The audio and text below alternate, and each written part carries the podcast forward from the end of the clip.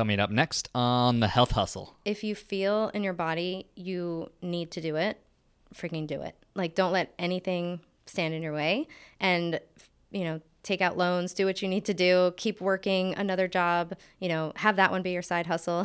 and don't stop because there's people out there that need you. And that's some of the, that's what kind of helps me sometimes get through perfectionism is that like if I'm sitting here scrolling on my phone and avoiding what I have to do, I'm not helping people. I'm not in integrity. And so if you feel really called to be out there helping people and knowing that even you like even if you just change I'm gonna cry for some reason. Like one person's life, it's worth it. I don't know why I just got choked up. Um, it's there. It is. Yeah, there's the empathy.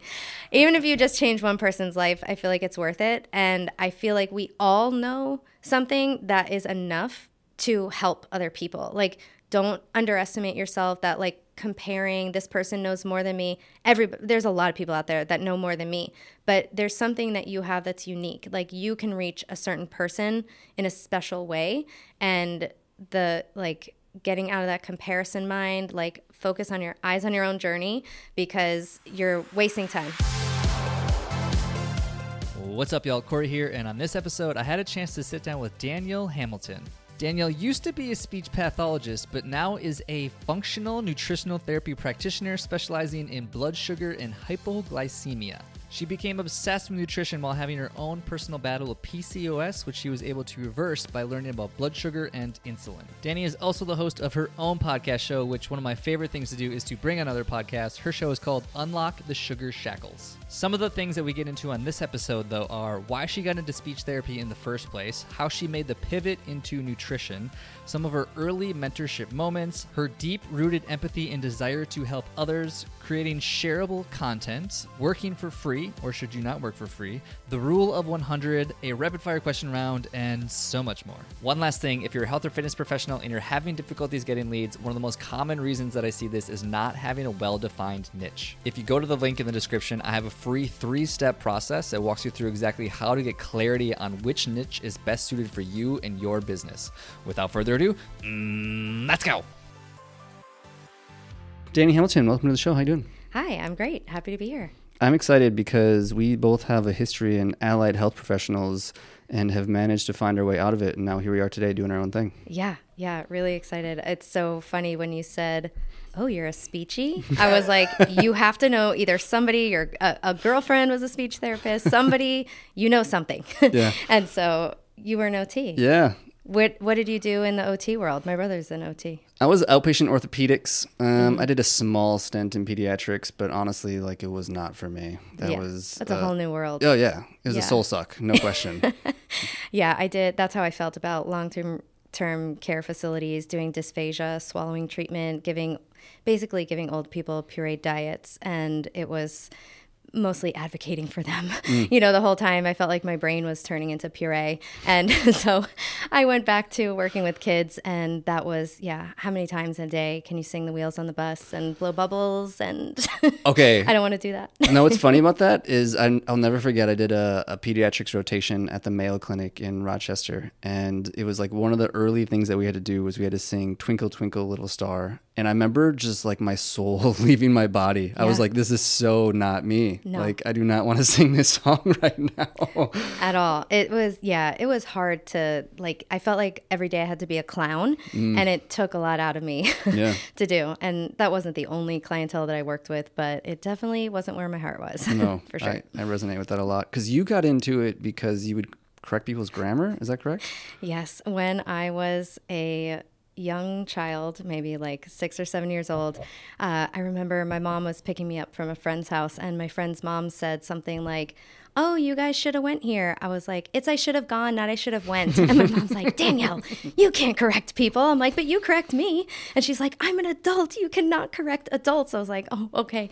So I I was just always tuned into like accents, and if someone had some sort of a speech impediment on the TV, I would always just I was very attuned to it. So when I heard of the profession of speech pathology, my mom's like, "Oh, why don't you do that?" I was like, "Oh, okay, cool. That sounds fun." And hmm. I liked learning about the phonetics and the phonemes, but after beyond that, just the career was such a letdown, and how your salary was so capped, and everything was so determined by insurance reimbursement and you couldn't make more. And then you were salaried to try to get benefits but then you always had to work per diem jobs. And it was like i was working all the time paying off $100000 of loans and just wasn't seeing anything for it. I was just struggling.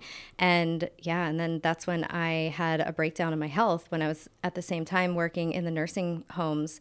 And I just kind of saw I was taking, you know, five medications, multiple inhalers, getting all these allergy shots. I was a hot mess in my early 20s.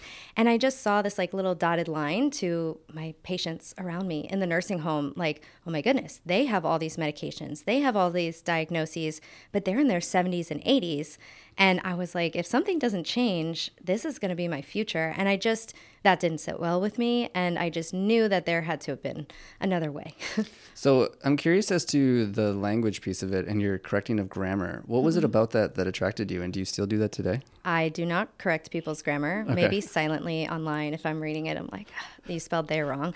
But it's just it's just natural. I'm not judging you because yeah, I know yeah. that we all have our own strengths, and sure. I just happen that happens to come to me. Yeah. you know, but um, like do so the the language aspect of it so in speech pathology there's a lot of um, you know a lot of kids have language disorders so they'll say little kiddos will say like he instead of saying she. So they don't understand well pronouns or they might not know how to use plurals or they might not use past tense correctly. And so there's lots of language elements that you have to work with in all stages. Yeah. But, yeah. I, re- I became fascinated with the language piece of things when I had a guy on, uh, Joe Cochran, shout out to him. And we were just talking about um, just how powerful the words are that we use, like from even from a language standpoint is like the meaning behind the words and how we associate those words is such a powerful thing and I tell people this all the time is like you're essentially speaking to your subconscious based on the words that you use and the language that you use.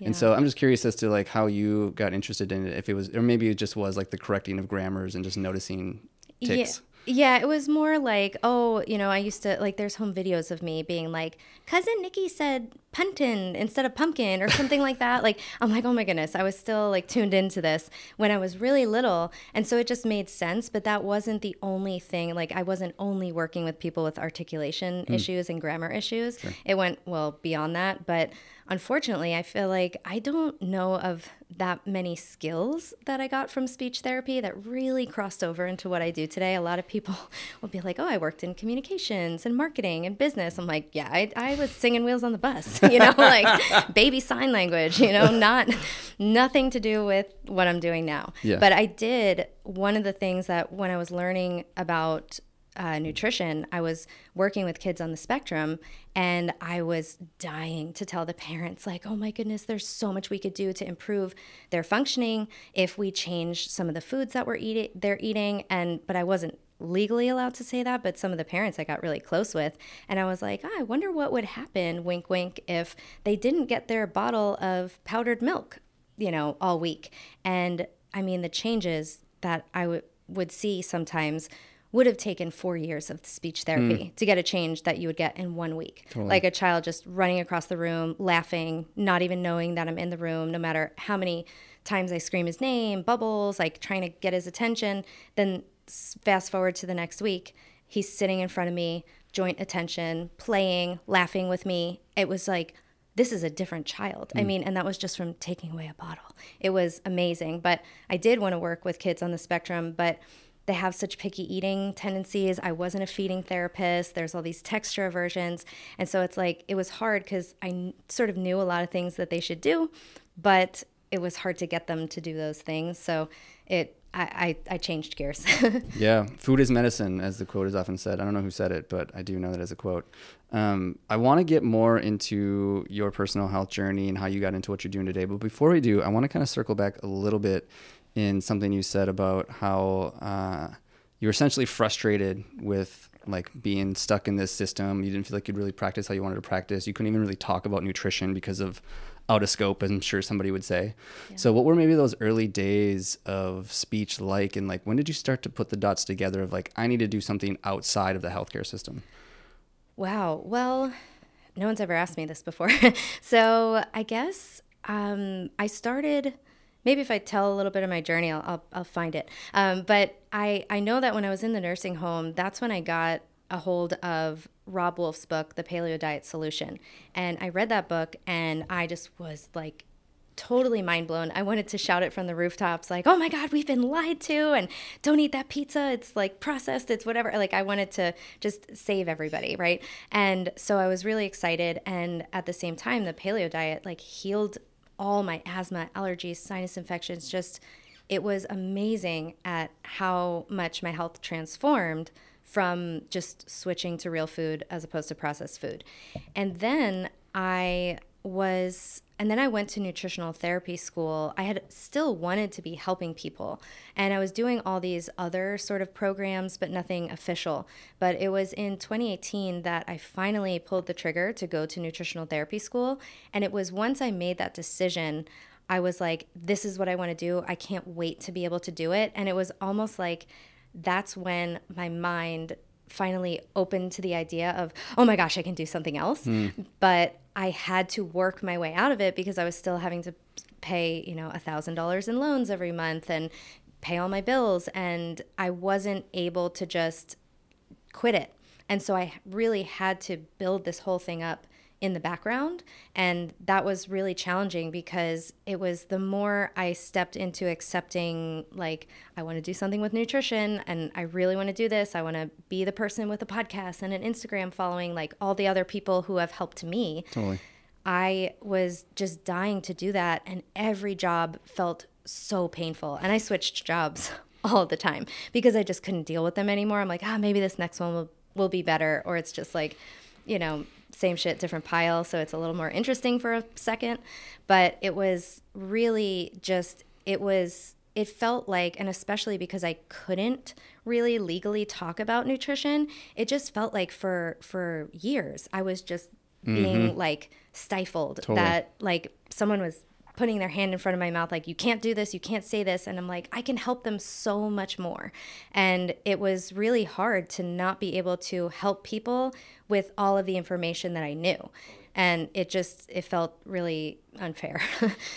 I can echo your statement so ridiculously close. I literally just today posted about the two words that literally changed my life was um, a book that I read by James Altucher, and it's called Choose Yourself. And I'll never forget, I was working as an occupational therapist, and I was looking for the next job or debating if I needed another certification or a different degree, and never really feeling like anything I was doing was really making a difference. I was stuck into a system. No matter how good of an OT I was, I never really felt like I could make more money or have a bigger impact. And it was like those words, those two words, choose yourself, literally fundamentally changed me as a person. And it opened the door to the idea of like, maybe I don't need permission from somebody else to do the things I want to do. Maybe I don't need to play by this like this rule or this system or the game that I've been jammed into, and maybe I can take a different path. So I can totally get what you're saying. Yeah, a hundred percent. I relate to that so much, and I also remember that one of the things that was a little scary for me was that I didn't know any entrepreneurs. I didn't know anyone who owned a business. And so I was just, you know, my dad's a mechanic, my mom's a secretary. Like that's what I grew up around. And, you know, it's like get a good job with benefits and, you know, all these things like, you know, I was doing better than my parents because I had a college degree, I had a master's degree, but I didn't feel like I was using my brain and I didn't feel like there was anything. The harder I worked, it was just the harder I worked. I didn't get rewarded for that. So I worked so much harder in school because I was getting graded. And then I come to, to work and it was just my clients would show up and I would do the best I could for them, but I wasn't going and looking up stuff for them. And I wasn't,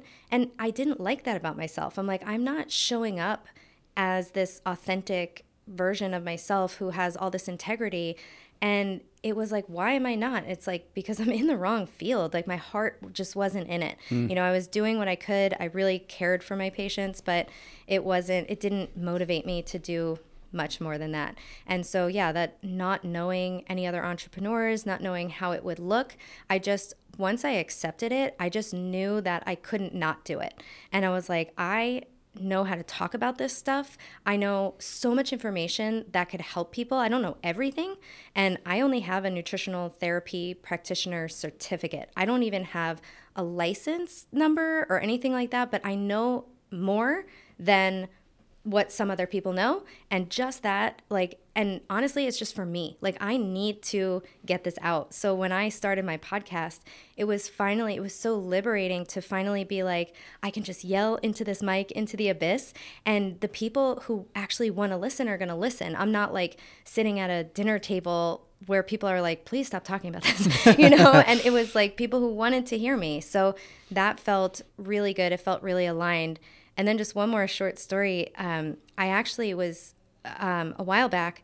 I found my old speech therapy badge from a job I had back in um, in Florida, and I was looking at it, and I, it was sitting on the table. I was like, ugh, like weird memories. Like I got kind of like a chill, and you know, I was thinking about the office that I had. It, there were no windows, and it was like, oh my gosh, I just didn't want to be doing that, and that day I had taken a nap, which was very rare for me. And I took a nap and I had this like sort of like a lucid dream that I was back at work being a speech therapist. I'm like, how many days a week am I doing this? Like, I don't have time for this. I have a business to run and I quit like on the spot.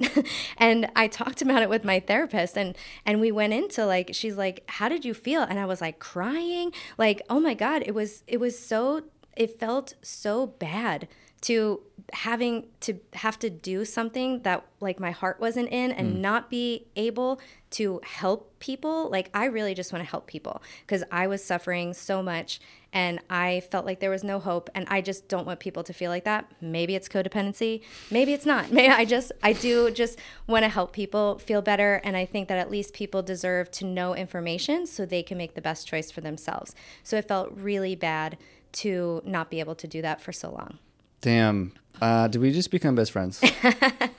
Seriously though, our stories are obnoxiously similar. That's so funny. Like I all the emotions and all the the mental games that you had to go through are the same hurdles that I had to go through as well. Again, I didn't even have any really anybody in my life that was an entrepreneur either. Mm-hmm. Which I'm curious to that question, which uh, do you remember the first like business owner entrepreneur that you met? And I'll give you a second to think about that because I'll never forget mine. He was a guy back in Minnesota where I used to practice and he wasn't doing anything like obnoxiously amazing. He basically just created a he was fixing potholes in Minnesota because winter is a big deal. Potholes happen. He was fixing potholes, but it was his first business, and this guy was in his probably his 60s. And he said something to me that I'll never forget. And was, this was like the first what I felt like was like a legitimate business owner, entrepreneur. And he said, "This is the hardest I've ever worked, but the most fulfilled I've ever felt by my work."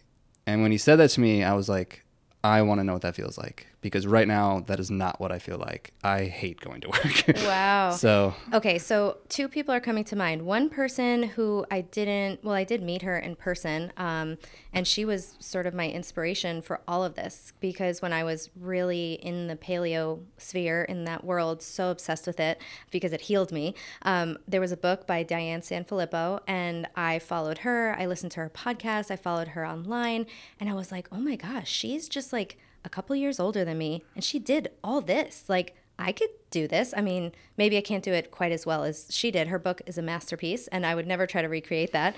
But I was like, all of a sudden, like, oh my goodness, I could do something like this. And I used to hear her talk, and just her lifestyle was so different. And she'd be coming to Austin, and I heard about Picnic through her podcast in 2012 and I was like I have to go to Austin. That's where Paleo FX is and that's where you can go to to a paleo restaurant. And I I've always had Austin like literally like pinned in my mind because of that.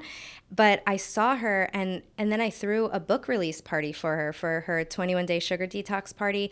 And I was like so starstruck because I'm like oh my gosh this like amazing person. She's helped me so much and I wanted to be just like her you know? And and then the person who I met who was an entrepreneur in person, I met her also in New York City when I was there for like a little stint when I was really into paleo. And she's a nutritionist and she had her own website. And I went to her website being like, oh my gosh, this is so cool. Like, this is what I want to do. And I just couldn't believe that she was really doing it. So mm. I felt this like sense of awe being in her presence and also the feeling that okay, if she can do this, I can do this. Like, there's nothing about what these people are doing that are so unattainable, you know? Like, and I graduated at the top of my class and I was like, you know what? I'm just gonna have to figure it out. And that's what I, that's what entrepreneurship is. It's like, keep trying to figure stuff out. Just there's a problem, solve it, go to the next. That's totally. what it is. So it's about not giving up, I guess. And yeah, and that person, that nutritionist, actually connected me with Molly Eastman, Yep. who you have interviewed, and which is probably why I'm here in Austin today. So Yeah. it was a whole little nutrition world. I love Molly. She's a vibe. yeah, she is. She's one of the most high energy people I think I know.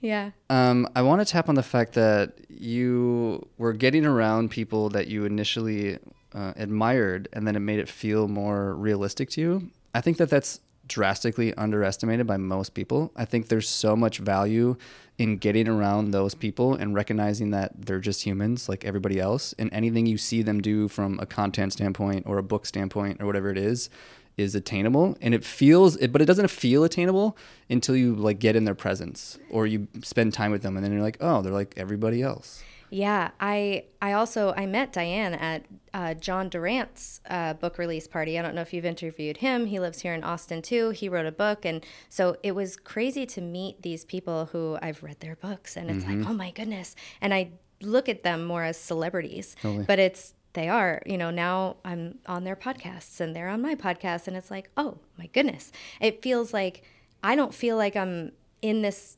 realm that I mentally put them in. I just feel like I'm still myself. I'm just talking on other people's podcasts. So it feels, it can look super unattainable. Just as you said, it looks like, oh, that's them. And I'm just here in my house. Like it's, it's still the same thing, you know, like you just keep building, keep learning, and keep getting in touch with people. I think one of the most helpful things that happened with me early on is that there were two people who I met virtually. This was the time of COVID. That's when I, my business went live, was during COVID. And I met them and they were like, Do you want to do a co working kind of thing, mastermind thing? And it was cool to finally talk about my business with other people because I had really been in just my own little world. And so getting people who are sort of on the same level of business ish that you are at is also really helpful because then you can support each other and it feels like okay this is more real. You know this is not a side hustle. And i don't you know if if you're really trying to make it happen like nutrition for me was never a side hustle. It was i'm trying to build my business so i can get rid of this speech therapy thing. So do you mind tapping on when you knew that you wanted to leave speech therapy and then also like what that day looked like hmm. I don't remember the exact day. I do was there a moment where you were like all right this is it. I'm done. I'm leaving. I can't do this anymore I mean, as soon as I made the decision to uh, join, to sign up for the Nutritional Therapy Association, it all became really real for me. So other people were in the program, and I felt like what got you over the edge to sign up for that program? I think it was the support of my wife because my mom, my dad, and my brother love them to death. Uh, they are very much in that nine to five kind of thing, and it was scary for them. So even as I was sharing, like I'm getting close to being able to give my, you know, my three weeks notice and i'm like i'm, I'm almost ready to do this. And they're like are you sure? And oh do you do you really think like it's to be okay? Like do you do you want to like make sure you kind of keep this on the back end? Do you want to keep your license going? I'm like no i'm letting my license lapse. I not i'm not doing that. Like it's not an option anymore. I just wanted to burn all my bridges because i just I don't know. There's, I think there's a difference between wanting and knowing. And I just felt like I just knew this is what I wanted to do. So there was just no stopping me because I was, I was really propelled from being, from how bad I felt doing something that I wasn't meant to do. I think a phrase that I've recently discovered, which I think is aligned with what you're talking about, is that there's a difference between can you do it and will you do it? Mm. Yes. I think it's so easy for us to be like, yeah, I could run a marathon, or like, mm-hmm. yeah, I could start a business, or like, yeah, I could get a girlfriend or a boyfriend. But it's like, that, I'm not asking, can you? Will you? Like, that's a completely different question. Will you start a business? Yeah. Will you run a marathon? Will you get a spouse? Like, those are completely different ways of looking at it. Yeah. I I feel like how I coach my clients sometimes is you know, there's no failure. Like everyone I, I work with people with blood sugar stuff and so, you know, I tell them inevitably you are going to eat the ice cream. You're gonna have the pizza, you're gonna have whatever it is. It's not a failure. It's only a failure if you stop and abort. that's it. That's the only possible way you can fail. So if you just keep going, if you keep and one of the things that's the most helpful is when you have those moments where something didn't work out quite as well as you'd hoped, you have to learn from it. That's where it's like, okay, let's assess what went wrong, what went right, what would I do again? Why did I end up like, you know, having this issue? You have to, of course, really learn from all these things. But if you just keep moving forward, you just, I feel like you can't fail. Mm. I don't know. Maybe that's wrong thinking, but it's just a matter of uh, choosing that I'm going to keep going. I'm not going to stop until I reach this goal. Yeah. Yeah. I agree. A mantra that served me well for many years now is uh, I can't lose if I don't quit. Mm-hmm. I think about that all the time on the days where it's like, I don't want to do another piece of content, or I don't want to get another client call, or I don't want to do this workout. I always remind myself is like, I can't lose if I don't quit. So yeah, I think that's great. Love it. Um, so, in terms of the early days, I guess you could say, of starting the practice, you left speech therapy, you went to school, you got some training. What were maybe some of those earlier days like? And what were maybe some of the lessons learned from just getting started when you decided to, since you had no experience, right? Like you had no background, nobody in your family that's done it, you never really seen it. Like, how did you figure that out? So, I guess I kind of went with what I knew, which was therapy. So, it was the one on one session of helping people. So that's what I tried to do. So I tried to, I knew I needed to get clients first. And to do that, I, I followed some people online and they were talking about, there was a program called Instapreneur. And so it was like how to build your Instagram and become an entrepreneur. And this was the way. And so I all, right from the get go, started working on my Instagram because I thought that this is where I'm going to share information and where people are going to follow me and find me. So that's my traffic source. So, and I had had many Instagram names before that a speech therapy and nutrition one, another, I had all these other ones, but this one was going to be it. So, how long have you had your current one? Um, since 2018. Okay. Yeah. And so that was, yeah. So then I started building my Instagram and at the beginning it was it's totally different than what it looks like now. Very very different. And um, that's always important to remember that things evolve. I always wanted to be like oh i just want to have it look exactly like this person's. It, it doesn't happen overnight. I'm very I have uh, a lot of perfectionistic tendencies. And so I can be really hard on myself and I demand a lot of excellence from myself immediately. But it was about finding like what content resonated with people. And so one of the things that I think was I learned right away was that I wanted to create content that was shareable because the more people shared your content, the more people followed you. And the reason why someone would share your content, I thought, or I think, is that it's either something that they heartily agree with, like, yes, I agree with this too, and I want to tell everybody that this is what I think, or you just totally blew their mind of like, oh my goodness, I had no idea that being hangry and carrying granola bars in my purse were traits of blood sugar issues. Mm. Like I always thought they were personality traits, not symptoms of blood sugar stuff.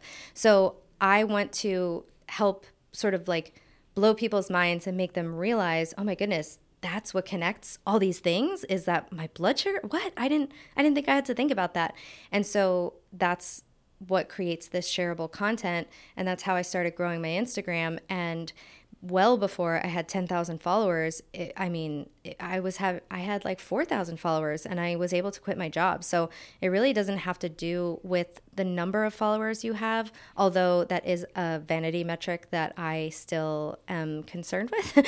but um, it's it's really having to do with getting the right people and attracting the right people and having those like loyal people who they are like, You read my mind. I feel like you had a camera in my house and you were following me and you said everything that I do. Your story is my story.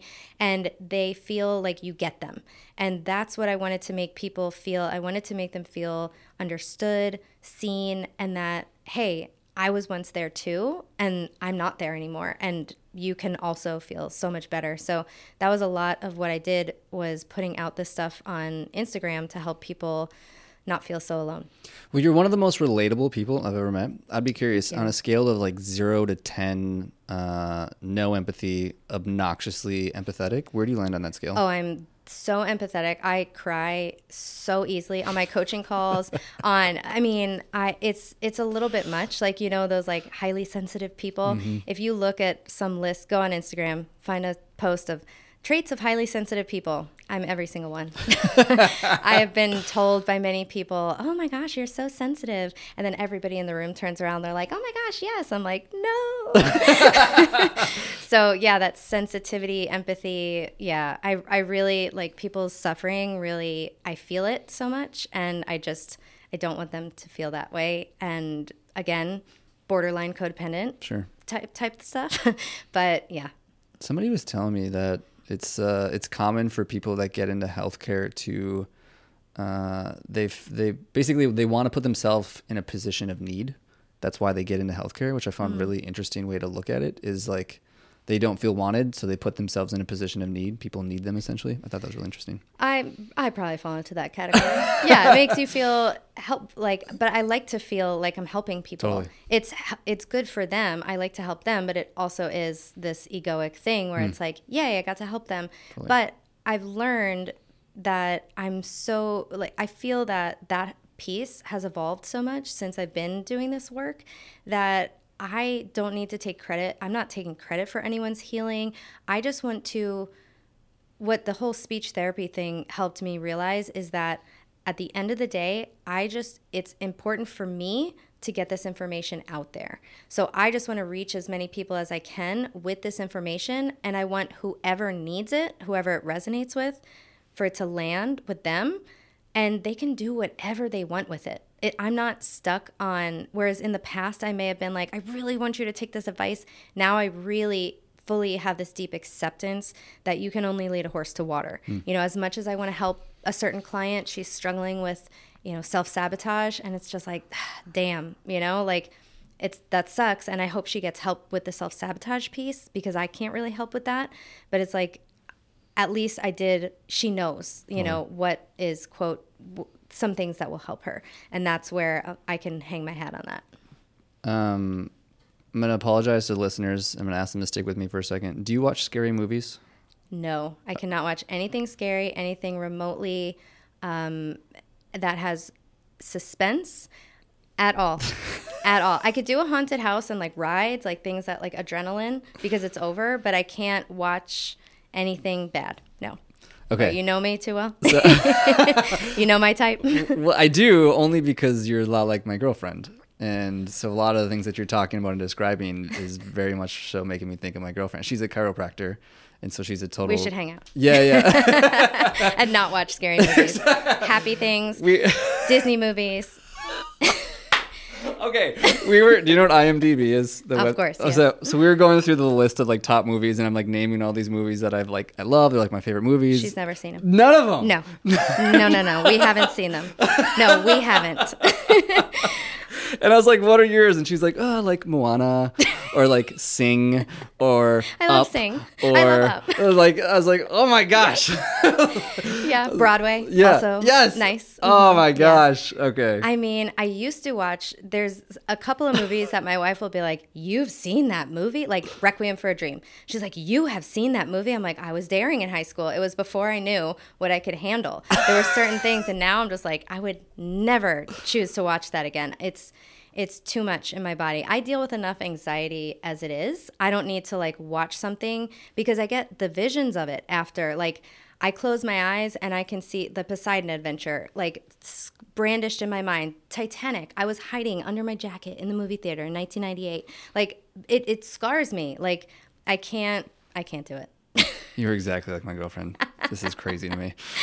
Yeah. Um, okay, so I want to circle back to what you were talking about about the Instagram piece of Sure. um, talking about things that like really get people excited, shocked, and awed. Like you're speaking my language, you're relating to me. Yeah. Um, how do you figure that out? If somebody else was like, "Okay, I understand content creation's great. It's how you got a lot of your clients." What would you tell them if they were trying to do that themselves? So I think that comes down to getting really familiar with and really specific about who you're talking to and if it's not you a couple of years ago, then you have to come up with that like avatar or this unicorn or whatever it is, whatever you call it, of this person who you are trying to reach and this person who you know you can help. So the person that I am trying to reach was myself several years ago. So I know all the things I was thinking. I know all the things that I didn't know and how shocked I was to find it out and what I wish I had scrolled across on Instagram at that time when I was struggling because I mean, even my doctors missed stuff about my blood sugar issues. Like I was severely hypoglycemic. I almost passed out in on the streets of Miami Beach after I got fasting blood work. My head felt like a balloon. I literally stepped backwards and was like I almost fell over just in the street, passed out. And I my blood sugar ended up being 60 at that test and no doctor said anything to me. Here I am coming in for PCOS and I'm trying to get to the root of it and no one says anything because it's below 100. So I feel like, yes, there's people with blood sugar issues that I want to reach, but now I'm starting to target more people with hypoglycemia who they're getting missed by their doctors all the time because they don't have high fasting blood sugar. They're not getting flagged for prediabetes or diabetes, which is the only two things your doctor's looking for. So it's just it I I know what I didn't know. Mm. And so I try to share that information like hey danny wouldn't this have been good to know? And so yeah getting really clear on who it is that you're talking to and what it is that they need to hear to identify. A lot of times like i help people identify that they have a problem or identify or put words to or a, some sort of label on what they're going through and that's really validating for people. I think that we all want to know those kind of things and where a lot of people are looking for those answers because I admittedly I always do quite a bit of research on my guests, and I was scrolling through a lot of your old posts, and you're very curated. Like you have a lot of great content, and it seems to be. And I'm just bringing this up for like mm-hmm. the listeners. Um, do you find that you talk about a lot of the same things kind of over and over again, and just like different ways to help people to help people resonate with it? There are some things. Well, one of the reasons why I repeat posts, um, which is something I didn't know I could do on Instagram right. a while back. Um, first off, it saves time, and I put a lot of work into the posts. And it's like, you know what? Not everybody. I get like, let's say I get 600 new followers. They haven't seen that post, so I post it again, and you get people saying the same thing. So those like heavy hitters going into your Instagram insights looking at those, looking at the ones that did well, and every so often bringing those back up to the front. And you get a bunch of thousands of people liking this and commenting. And it's like, I can't believe this post is doing well again. But I'm telling you, all the people who are seeing your account because of this stinking algorithm on Instagram, it's going to be different people every time. So I do find that I repeat themes because I think that if you don't do that and you're always trying to teach something new, you're you're actually not doing your audience a, like the right you're not doing right by your audience because there's specific principles of certain things that I always want to be teaching people. So, a lot of things are like, for example, I want to be teaching about what are the early symptoms of blood sugar issues, what are the later symptoms of blood sugar issues, um, what are some numbers about, like, what would my numbers be, what should my blood sugar do after a meal. I want to help people identify, like, what is right, what is off, what is it that I'm feeling. And then I want to give support. So, like, here are some great foods that won't spike your blood sugar. Here are, like, here's how I build a plate here like so giving tips and then starting and then that's where i can kind of like if we're thinking about like a niche i'm thinking about everything has to do with blood sugar but also then everything can sort of as long as I tie it into blood sugar, it's still relevant for my audience.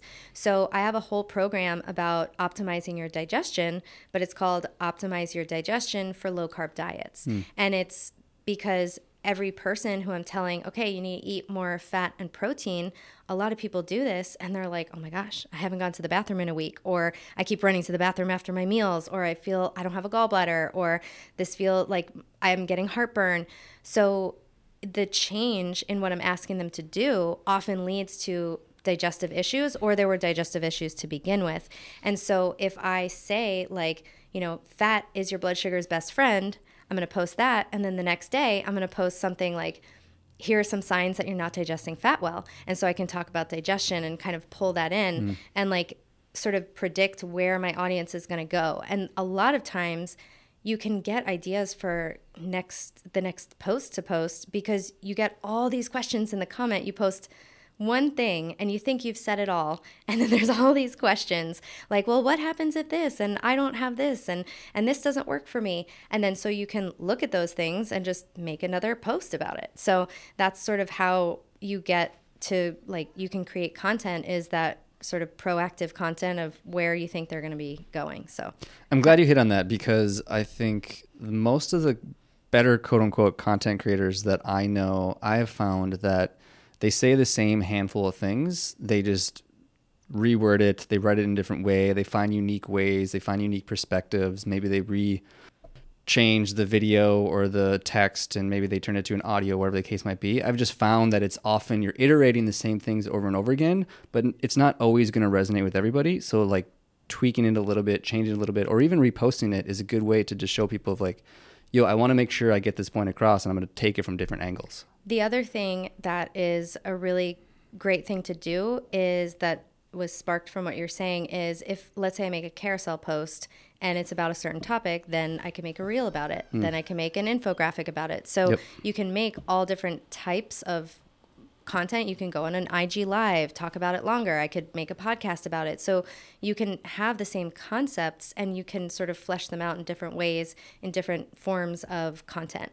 Um, but the other thing you were saying, it the other thing I wanted to say based on what you just said is that I also think that that reminded me of people sort of sticking with like kind of saying the same things and like not doing too much, it, like not giving away, quote unquote, too much. Mm.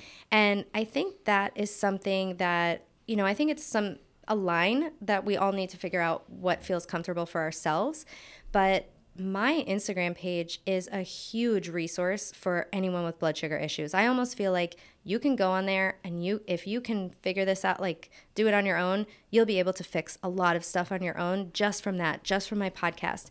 And I felt personally that it was important for me to put out like a lot of this information, like almost everything that I know because I was so helped from other people doing that in the past. I healed myself from doing that. So I think it's a really important thing to pay it forward. And I know that not everyone can afford it and whatever. So I it feels good for me to share a lot of information instead of feeling like I should be paid for this.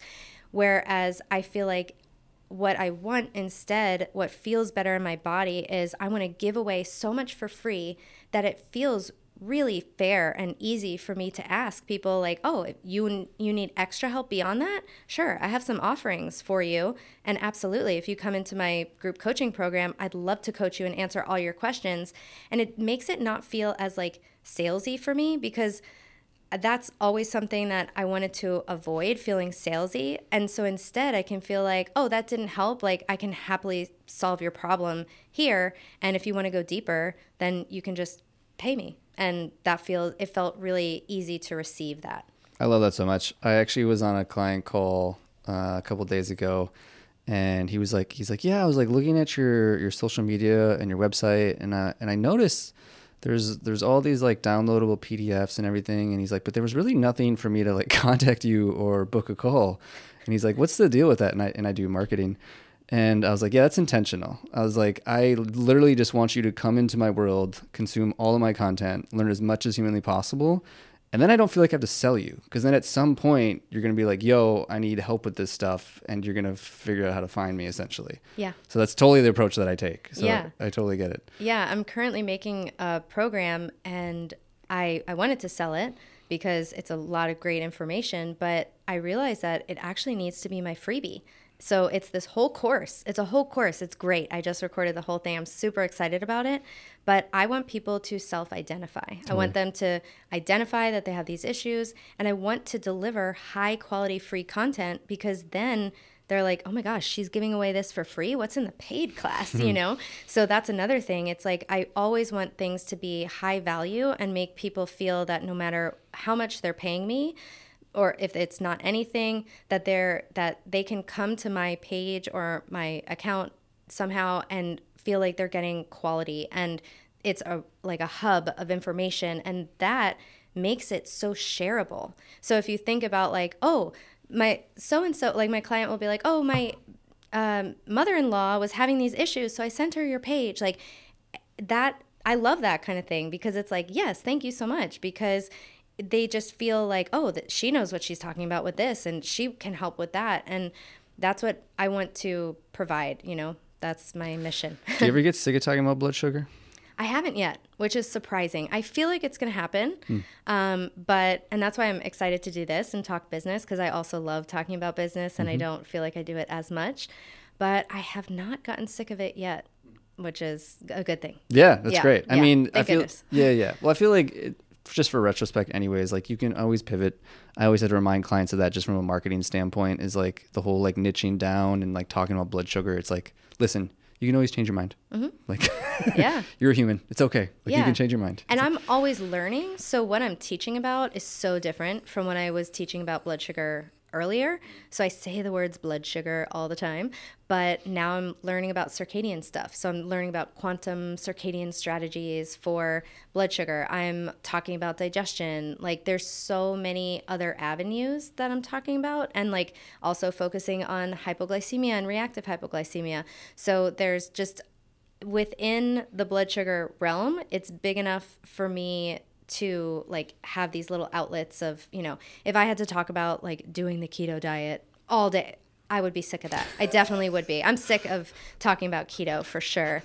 and for anyone listening, I firmly believe that should only be a tool and that's not, not something i knew at the beginning so i also talk about things where i've changed my mind or i've learned something new um, and i think that anytime you are authentic with your audience i think it really um, it, it's really well received I've seen a shocking number of people actually sort of gravitate away from the keto thing, even to the point where like, did you go to KetoCon this last year? yeah i spoke at ketocon the last two years Oh yeah, yeah, because Yeah. they changed it to hack your health. Yeah. So I think there's there's not that again I- think it's a great tool, but I think a lot of people aren't thinking it's like the answer to everything anymore. Exactly. So- So, yeah, and I I'm glad they're not thinking that. Like I'm glad sort of the way it's going, but I think that there of course needs to be more nuance to the conversation, which there always does. That it's just like fasting, just like cold plunging. Everything is a tool. Totally. Like these are all tools, and we don't hang our hat on a tool. We don't stay using one tool for the rest of our lives because it's not going to work out. So that's what I want people to realize is that we're building a box of tools and we can take out the fasting tool sometimes and put it away sometimes because our body's overly stressed or whatever it is. And so if we can learn to dip into these things when we need them and put them away when we need them and learn to have variety and like we live on a cyclical planet, uh, women are cyclical you know we have cyclical months. And so having this variety if we're able to do that i think that's what people a lot of people are missing in their they want to find the one thing that works and it's they're going to keep doing it into the ground. I mean that was me with paleo. I just found paleo and i had pcos and I developed PCOS while I was eating paleo, even though it just healed a bunch of things. And I was like, well, I guess I'll just paleo harder because I didn't know what to do. So we use these tools, like we run them into the ground, and it's like, you, you need to switch things up, you know? I love that analogy a lot. I've never thought about this until we're just talking it now on the podcast show, but I actually see the exact same thing with as somebody who does marketing. Is that so often I think we're like, what is the best social media platform? Is it Instagram? Is it TikTok? Is it Facebook? Or like, what's the best funnel? And it's always like, I think it, they're just tools, Yeah. really, at the end of the day, and it really depends, and they ebb and flow depending upon your needs. Yeah, and I think that if like asking like what's the best X, like you're this is the wrong question to Right. ask, I think. You know, like if someone's hung up on where should I start, you know, what social media platform should I start on? I will say that when I started on Instagram, it was way easier to grow my audience than Totally. it is now. Totally. It is very hard now. My my audience is going up little by little, so little. Um, but it it's fine, letting it go. But it doesn't mean I'm gonna like jump ship and run to TikTok. I know Instagram. I know millennials are not getting off of Instagram. I know because I'm one. I'm not getting off Instagram. Sorry. so I know that my audience is still gonna be there. If the algorithm changes, it doesn't mean, oh my God, I can't do this anymore. It's not gonna work. it's like, okay, maybe learn some new strategies, but also maybe it's time to diversify. So now I'm working on adding a YouTube channel. So I'm going to start doing content on YouTube, might start doing TikTok. Ah, still not super called to it. So I don't want to, like, this is my business. I want to like what I'm doing. And so I feel good about YouTube. I feel like there's probably a lot of trolls on YouTube that I'll have to get ready for, but that's okay. But otherwise, like I just don't I don't really know TikTok. So just because it's like blowing up, it doesn't mean I have to do that because it doesn't feel good for me. Totally. So it's like also go with what feels right to you or what you know. If you know Instagram if, because you've been on that freaking app since 2012, then stay on Instagram. Make an Instagram account. I also really like to make infographics. I like to make carousel posts. I like to have the written word. I'm not as much into video because that means I have to take a shower. oh my gosh. you know, that's a that's a you know hashtag entrepreneur working from home problem. It's like oh, I have to get ready and do my hair. I will do that once a week. No, twice a week. I'm just joking. but I'm just saying that there's like certain types of content. Like I could get lost designing in Canva all day. That feels fun to me. I haven't outsourced that yet because I really like it. Totally. So if there's certain pieces of your business or certain things that you're sort of more drawn to or an app that you use that you know about, go with that. Don't go for like the best one just because everyone says it. Like I think that there's so much more to be said about your personality and what feels right with you. Like stick with that. I often use the rule of 100 when people are asking me that question is like, what is the medium that you can use that you could do 100 of them? Could you write 100 blogs? Could you do 100 videos? Could you write 100 posts? Could you do 100 Canva infographics? Like, what is the one that you could do 100? Great. And then, even then, after the 100, you can reevaluate. Did you love it? Did you hate it? Maybe it didn't work. Maybe it did work. So, I like that rule for that. Yeah, it's a really great rule. Yep. Um, I have a round of rapid fire questions for you. Let's do it. It's whatever the first thing is that comes to mind. Okay. What's your best business advice? Oh Lord. Um, I Threw think, a big one at you. I think um, getting your messaging right. That it's not too jargony. I, okay, this is one thing I learned from speech therapy. I used to try to have to talk to the parents, and I had to not use jargon mm. when I was talking to them about, you know, lateral lisps and phonetic processes and all the phonological processes. It's been a while. So um, speaking to people in a way that they hear you, getting your messaging right, not using things that are over people's head. Like I'm talking about insulin and blood sugar. It's hard to understand. That's why I didn't learn about it to begin with because it was boring and hard to understand. And I have tried to make that as easy as possible to understand so people aren't like glazing over when I'm talking. They're like, oh my gosh, this is so interesting. I want to get a CGM. Like, I want to pay attention to this. You know, they mm. want to do it, they're excited about it. So, getting that messaging right where you feel like the right people are hearing you. Good advice. What's your favorite part about entrepreneurship? Not having to take showers.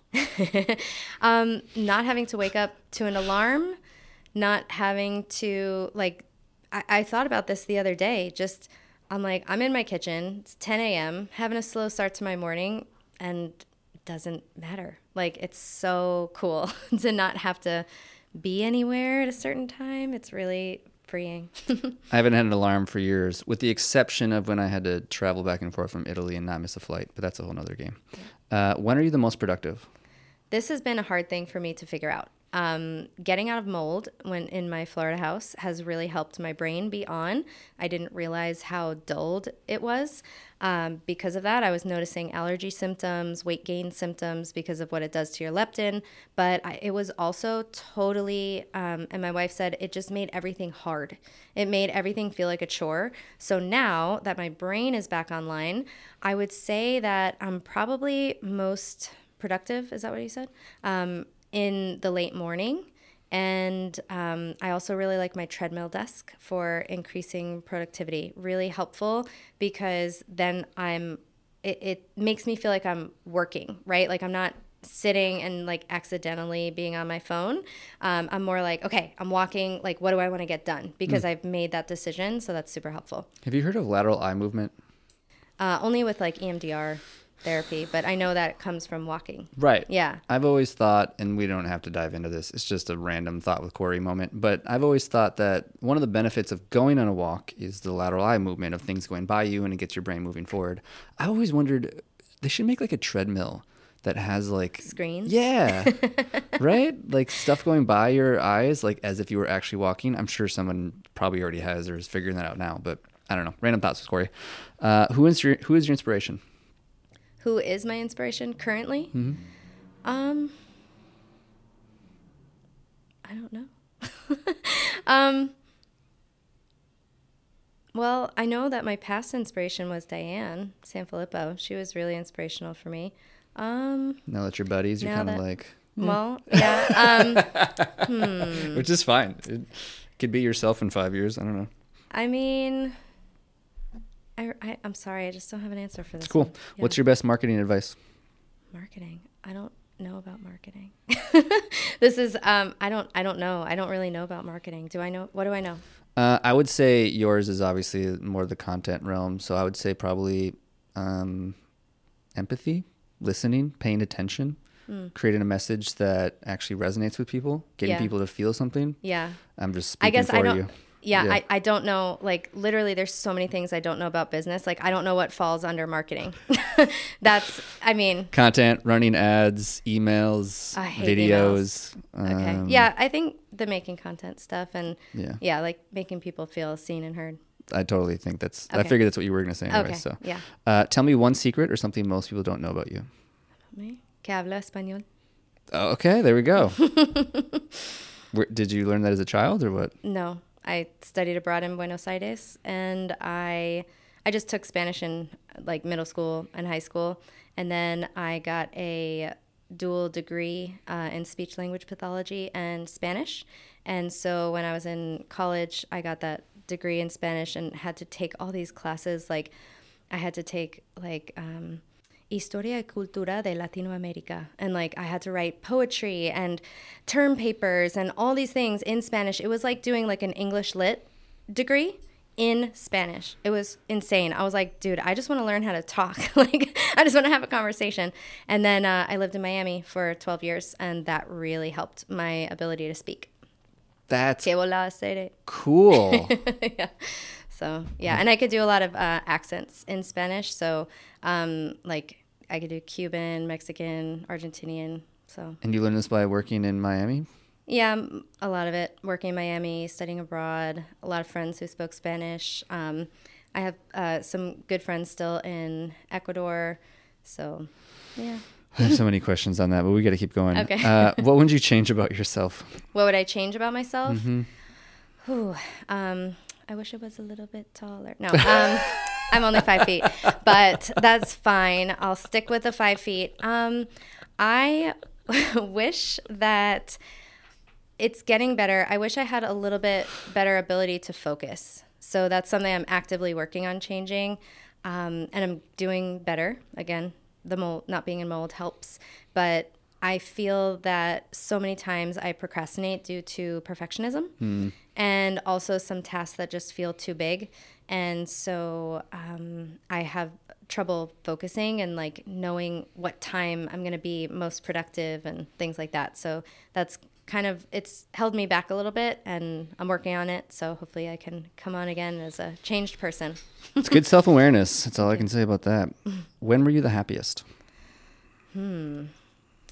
I think the year that I moved back from, I think two years are coming to mind. The year that I met my wife, 2018, when I went to nutrition school, like I was super excited about um, just like changing careers and everything and everything I was learning. I loved the school, it was very aligned with what I was doing. And then um, a year in 2014, when I had been in New York City for, I lasted like six months. It was really like a dark time in my life.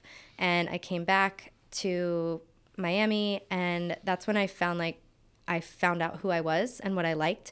So I was really into nutrition. Prior to that, I was like really into oh, this is something people don't know about me.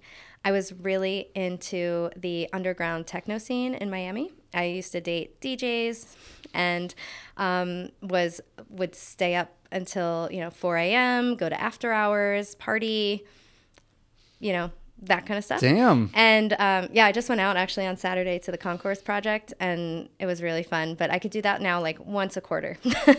but yeah, so I was I was in that world before, and then I came back, and I had sort of figured out who I was, what I liked. I was into holistic health and I wanted to be outside and be paddleboarding and doing yoga. That's when I found acro yoga. I used to be a very avid acro yogi.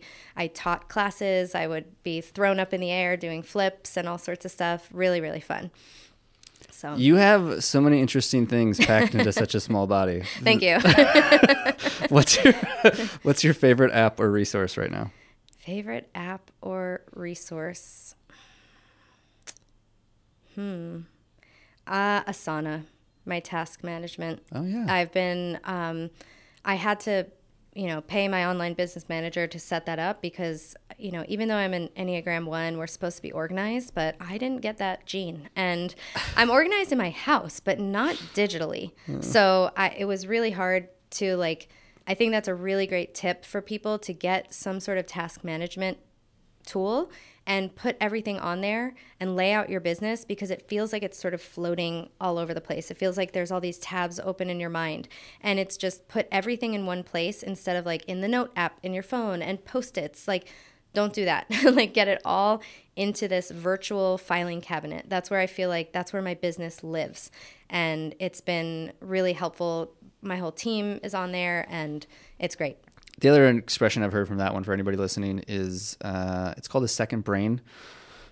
I can't remember who coined it, but essentially that's the philosophy behind it is basically taking like all this knowledge and information and putting it onto whether it's a Notion or Asana or whatever your app is, but like having a second brain I think is really important. You've only been in Austin for two months, but what's your favorite part about Austin? And you can't say the people.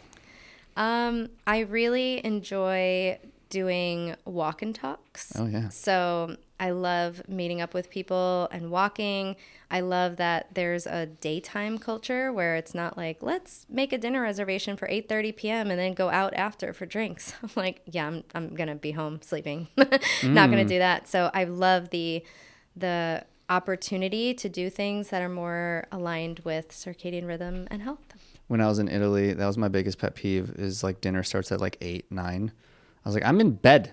Yeah. I'm not trying to be out at dinner at nine. In Argentina, dinner's at 11 p.m. No. Yeah. Not doing it. And then would go out at 1 a.m. And that was a lot like that in, in Miami too. I used to take disco naps all the time and like sleep until 12 and then get ready and go out. And I was still the first one there. I'm like, oh my gosh. Nope. Nope. Mm-hmm. Yeah. Count it me out. A hard no. Uh, I have one last question. Before I ask that question, though, I want to acknowledge you, Nanny, Danny, for so many things. For packing so much goodness into a small body, for being a very empathetic person, for being able to get out of speech therapy and actually pursue the passions that you want to do, for having great content on all your platforms, for having your own podcast show that's awesome as well, and for showing up today. Thank you. Thank you. Yeah. Uh, last before I ask my last my question, uh, what's your plug? Where can people find you? Um, I hang out on Instagram a lot, Danielle Hamilton Health, and my podcast is Unlock the Sugar Shackles. Sweet. We'll put that in the show notes. Uh, it's really whatever your best piece of advice is. So if you were to go back to ground zero of before you started your business, maybe you're still working as a speech pathologist or you were talking to somebody in that similar circumstance, what's maybe the best piece of advice you'd give to yourself or somebody else in that situation? if you feel in your body you need to do it, freaking do it. Like, don't let anything stand in your way. And, you know, take out loans, do what you need to do, keep working another job, you know, have that one be your side hustle. and don't stop because there's people out there that need you. And that's some of the, that's, what kind of helps me sometimes get through perfectionism is that like if I'm sitting here scrolling on my phone and avoiding what I have to do, I'm not helping people. I'm not in integrity. And so if you feel really called to be out there helping people and knowing that even you like even if you just change I'm gonna cry for some reason. Like one person's life, it's worth it. I don't know why I just got choked up. Um, it's there it is. Yeah, there's the empathy. Even if you just change one person's life, I feel like it's worth it. And I feel like we all know something that is enough to help other people. Like don't underestimate yourself. That like comparing this person knows more than me. Every there's a lot of people out there that know more than me, but there's something that you have that's unique. Like you can reach a certain person in a special way, and the like getting out of that comparison mind like focus on your eyes on your own journey because you're wasting time so yeah Love that. Thank you, Danny. Yeah. thanks for being on the show. Appreciate it. Hey, friend, thanks for listening to the show. And if you have any feedback for me about the show or any other guests that you'd want to see in the show, definitely shoot me a message. I love engaging with my audience and figuring out how I can provide the best value possible to the people listening to this show. Before you go, I only have one ask of you, and that would be to check out my Three Tips Tuesday newsletter. It's three marketing tips every Tuesday specifically for the health and fitness entrepreneur to help them attract new leads. If you press the link in the description, it'll take you directly to the archive of all my previous newsletters, and you can decide for yourself if it's something for you. If you end up finding it helpful, you can just sign up for the newsletter and you'll get it in your inbox every Tuesday. Thanks again, and keep hustling, my friends.